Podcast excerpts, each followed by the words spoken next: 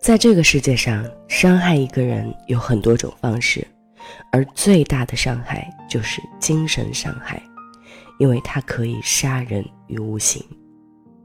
你好，这里是珊姐情感急诊室，讲述一千个女人的情感故事，透过他人的故事疗愈自己的人生。今天下班从地铁口出来，等车的间隙看到一对夫妇在路边吵架。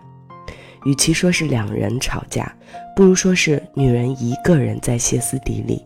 至始至终，男人就站在那里一言不发。女人带着哭腔说：“孩子不管，家也不问，每次问你点什么，你都这样，一句话都不说，我真的是受够了。”随后，女人叫了辆车，哭着离开了。不知道后来他们怎么样了，但看着女人的背影，我仿佛能够感受到。他的失望和难过。关于感情，伤害一个人有很多种方式，而最大的伤害就是精神伤害。可能他不会让你感受到身体上的折磨，但是会让你身心疲惫。他用着最平静的方式，让你感受不到被重视。在你们相处的过程中，没有争吵、谩骂，更加没有对你的上心，就是这样平平淡淡的。无论你付出多少真心，都得不到回应。感情里最怕遇到的，大概就是这类人吧。上期节目我们讲了有关冷暴力的三个误区，那今天呢，珊姐就跟大家聊一聊冷暴力到底是如何产生的，以及如何去应对冷暴力。我们先说说冷暴力产生的原因，原因一。是被吞噬感，吞噬其实就是共生的渴望，说白一点就是过度索取，毫不顾及对方的感受和承受力。日常比较常见的就是对一个人喋喋不休，总想着拉着他聊天，或者是过度要求对方陪伴自己，做自己想做的事儿，或者是要求对方谈心、倾听、陪伴、拥抱、性爱。不管对方是否愿意，这些伴侣间正常的事儿，一旦成为索取，另一个人就会体验到没有自己的心理空间，就会产生心理压力，会体验到被入侵、被强迫、被吞噬，他就会想逃。他没有办法消化这种压力，就只能采用暂时性封闭自己的方式来隔绝压力。这个时候，他的表现看起来就是冷暴力了。吞噬感其实就是冷暴力形成的最主要的原因。那原因二就是表达内心的不满。有了吞噬感之后，其实并不会立刻就形成冷暴力。冷暴力最初产生的原因，并不是想要去施暴，只是通过这种方式来表达自己的不满，可能只是一种防御和反抗手段。最开始呢，以反抗为目的。但久而久之，似乎每次使用冷暴力来处理问题，都可以得到对方的关注，达到目的。最终呢，它成了奖励机制。我的学员圆圆就遇到了这个问题。圆圆呢，曾经是一位能言善辩的快嘴姑娘，喜欢不断的叽叽喳喳说个不停。而丈夫呢，是一个沉默寡言的 IT 男，写了一天的代码之后，回到家脑子一团乱，总是想要片刻的安静。圆圆呢，却不断的拉着老公去吐槽工作和同事中的事儿。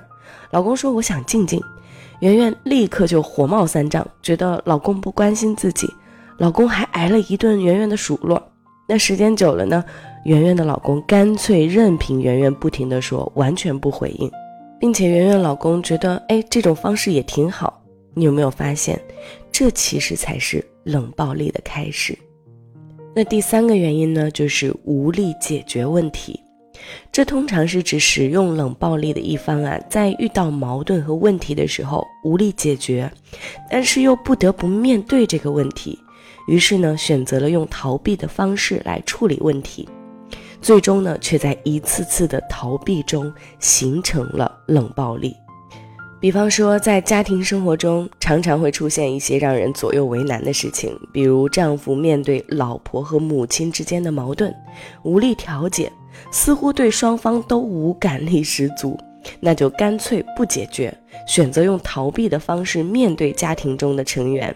用这样的方式处理问题，似乎还可以让自己舒服，至少不用左右为难。久而久之呢，这种逃避的方式最终逃成了冷暴力。那最后一个原因就是逼迫对方做选择。这一项冷暴力产生的原因啊，除了在夫妻之间产生，在很多情况下也会在情侣之间有所体现。